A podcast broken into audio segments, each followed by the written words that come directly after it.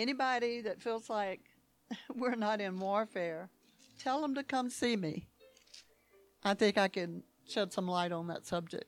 Amen. God is good, and I think we've all been in warfare to an extent. But anyway, God is so, so good, and God is blessing. God is blessing. God is faithful. He's faithful to his people. You know, I think often about what David said. He said, Oh God, thou art my God.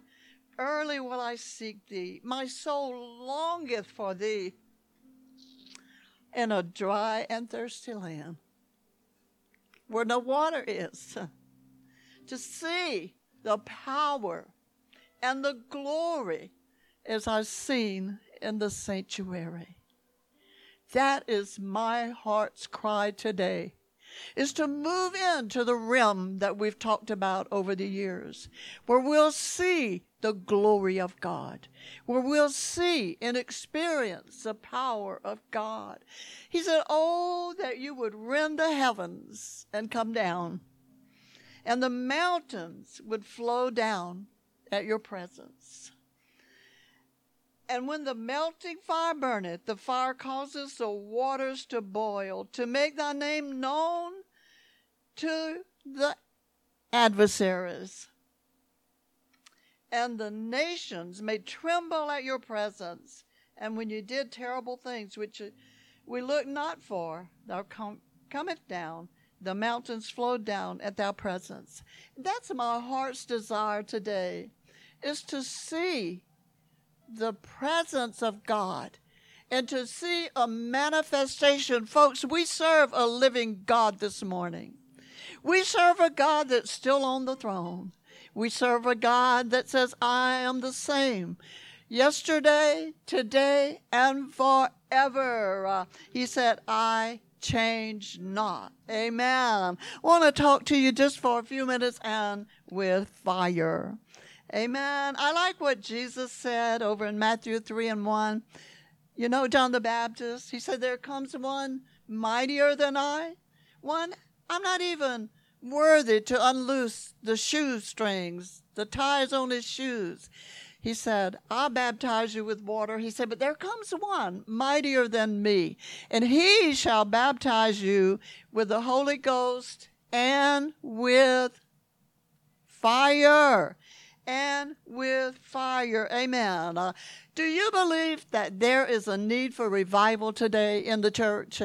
Amen. I see a great need for revival. And I know that we've seen revival spring up in different places. Uh, we've seen the glory of God in manifestation. Uh, we've seen groups of people, churches, uh, and and uh, colleges, and we've seen them come together and worship God. And you know, when we worship God with all of our heart, uh, that's when the fire of the Holy Ghost is going to come down. You know, I was I was looking a while ago over in over in, in second chronicles you know it's over in chapter 7 it said when solomon made an end of praying the fire came down from heaven the fire came down and consumed uh, the burnt offering and the sacrifices, and glory of the Lord filled the house. Uh, and listen, uh, it says, and the priest could not minister. Uh, amen. They couldn't even enter into the house of the Lord because the glory of the Lord had filled the house.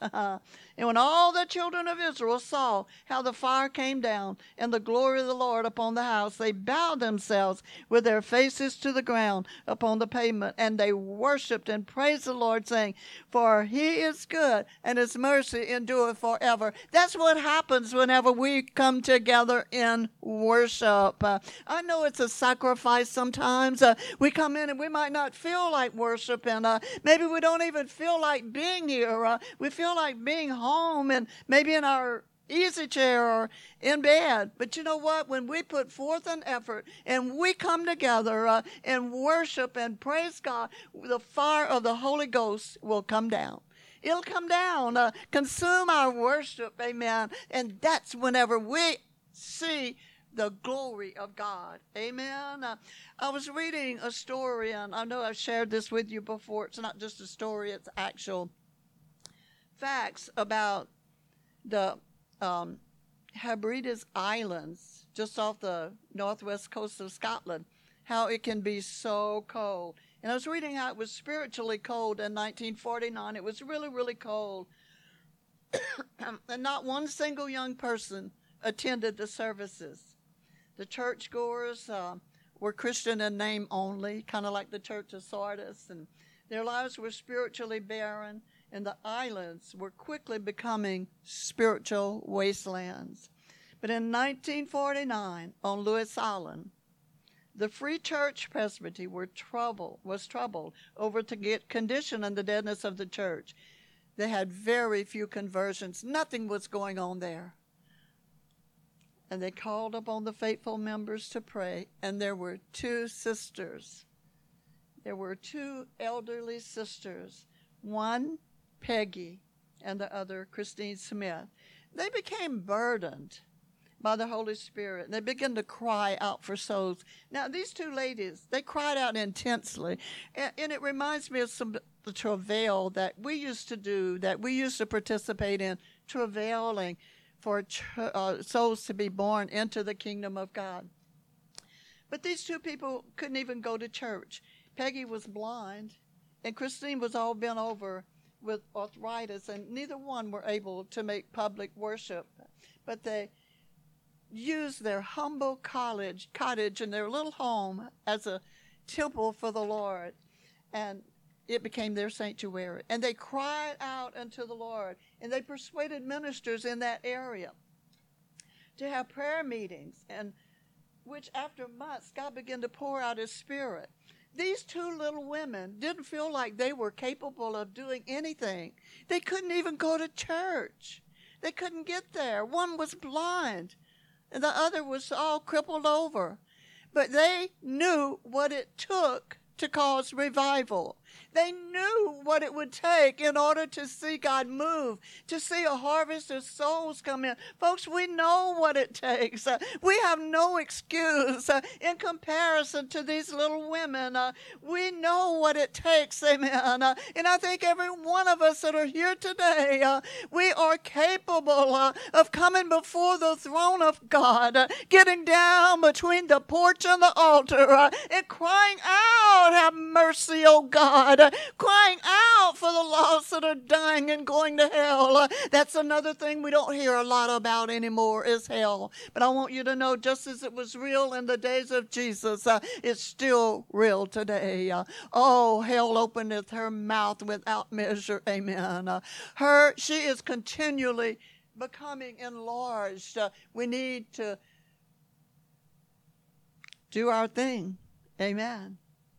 And we need to stop all these entrances into that dark, lonely, forever, eternal place where the worm dieth not and the fire is not quenched. Amen. Uh, oh, but it's time that we get a vision. It's time that we get a burden. Amen. Uh, we think about our neighbors. Uh, you know, if we see somebody uh, that's about to get burned in a fire uh, or about to get tortured or about to, to lose their life or get injured, we're going to do everything we can to, to stop them and we're going to come to their rescue. But you know what?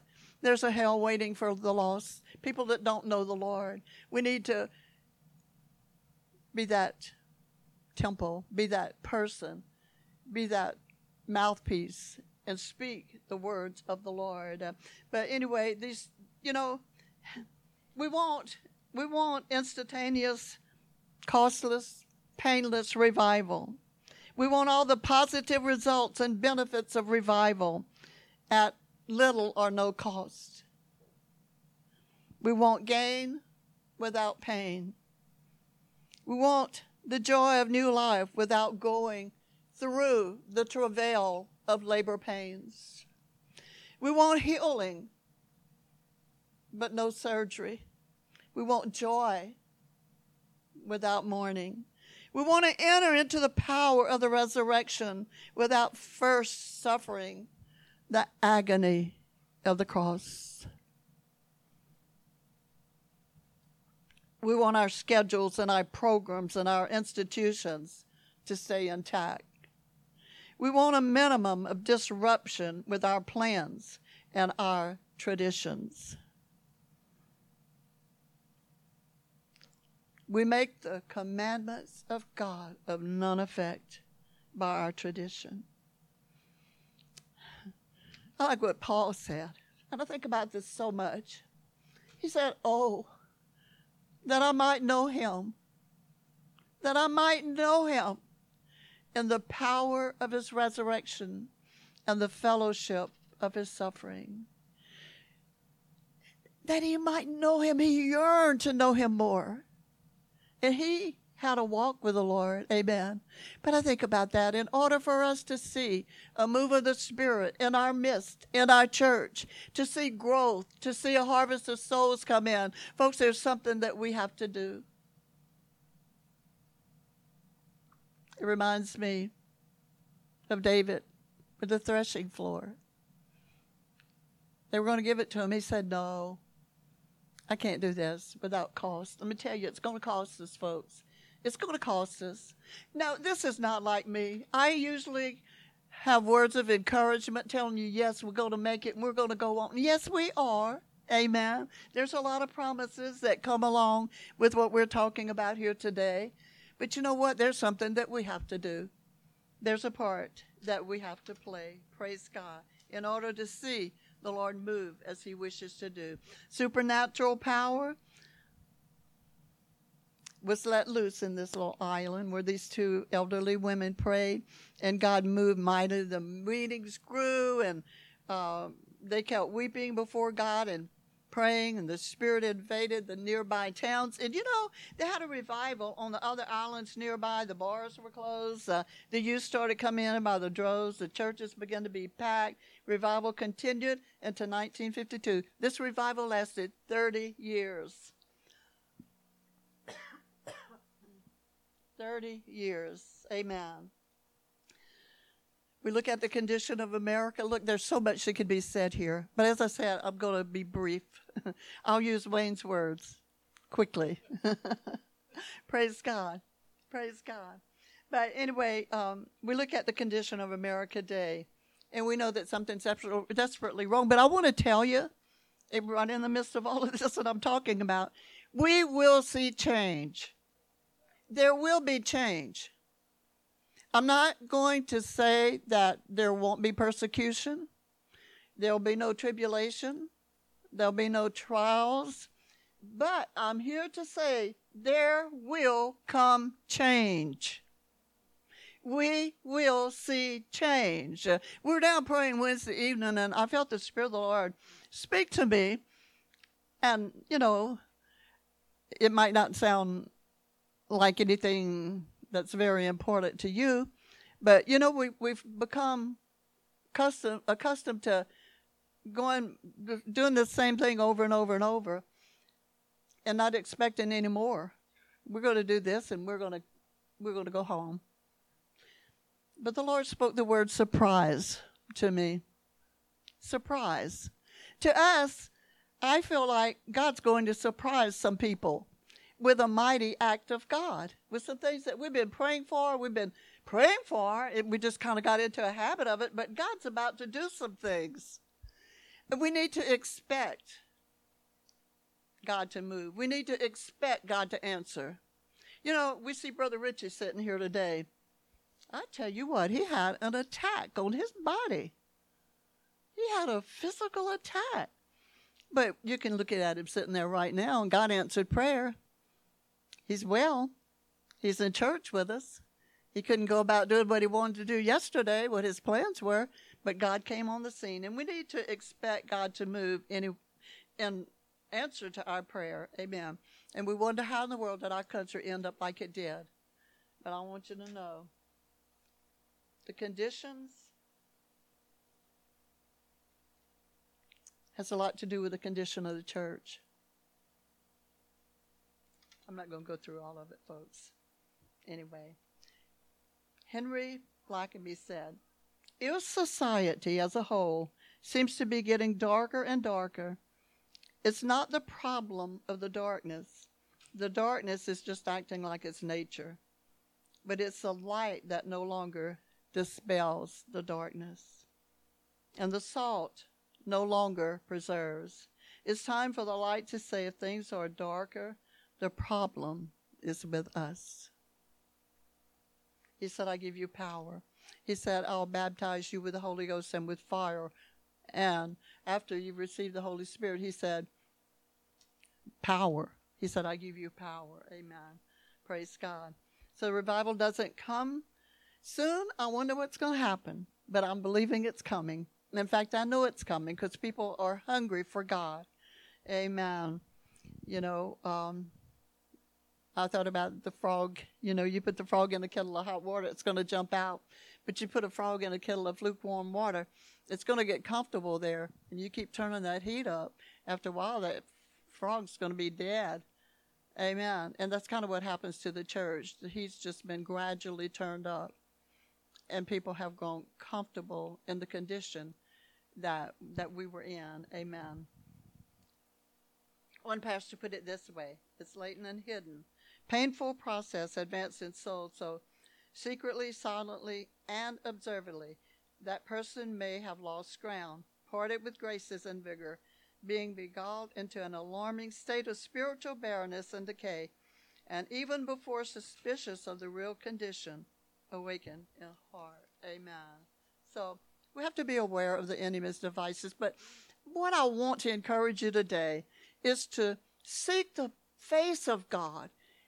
I, I want to be honest with you. In our own self, we do not have what it takes to make it. We do not have what it takes to stand up to, against the enemy. We must be endued with the power of the Holy Ghost. I've had this on my heart for some time.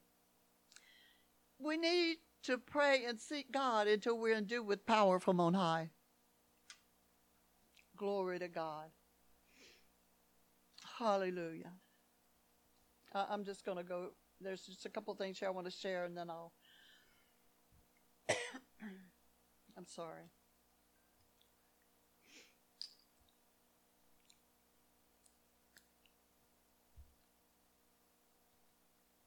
I knew that we would need the power of the Holy Ghost in order to make it.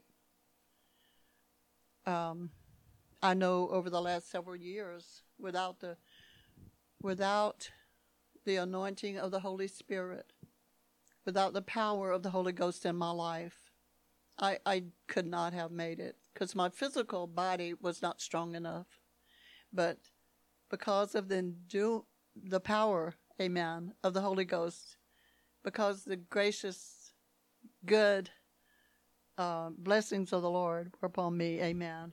I made it. My family made it. But I can go back and I can go back and you know, one day I will finish that book. and I can go back from day one, from the time that I can remember, and you will be amazed and you'll be surprised. I tell you, sometimes you don't really know me. You don't really know me. Amen. Once I get that book written, you'll know a little bit more. I just want to say God is good and his mercy endureth forever. And I'm saying today that God is faithful. He's a faithful creator. I'm saying today that he meant what he said when he said, I won't leave you and I won't ever forsake you. I know I'm kind of mixed up here a little bit with my, my scriptures, but you know, when I, uh, David, you know, so many things that, and then Paul, Paul, when he said, you know, I reckon that the sufferings of this present world aren't worthy to be compared with the glory that's to be revealed in us or in me. What a statement. What a statement. Amen. But seek God. Seek God for the power of the Holy Ghost. It's for whosoever will. It's to you and to your children and to all those that are far off, even as many as the Lord your God shall call. Amen.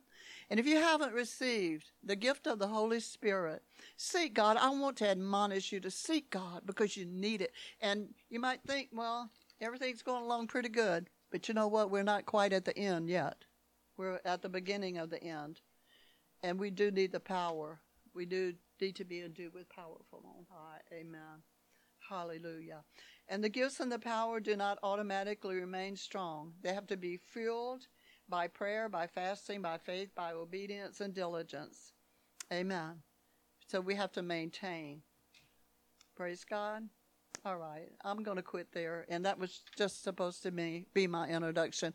But seek God like never ever before. And, and I want to I want to close out with this. I'm going to leave it there. Amen. Praise God. Praise God. Just, you can trust God. You can trust Him. Amen. Amen. Praise the Lord. Thank you, Father. But today, from my heart, and I pray to your heart and to your spirit, from my spirit, I admonish you to seek God, to pray for the endowment of power, pray for the gift of the Holy Spirit. You know, when Jesus went away, he said it was expedient that he go away, because if he didn't go away, then the Holy Spirit wouldn't come. But he said, if I go away, he said, then I'll send the Comforter, which is the Holy Ghost. We need that Comforter today. Amen. We need it like never, ever before.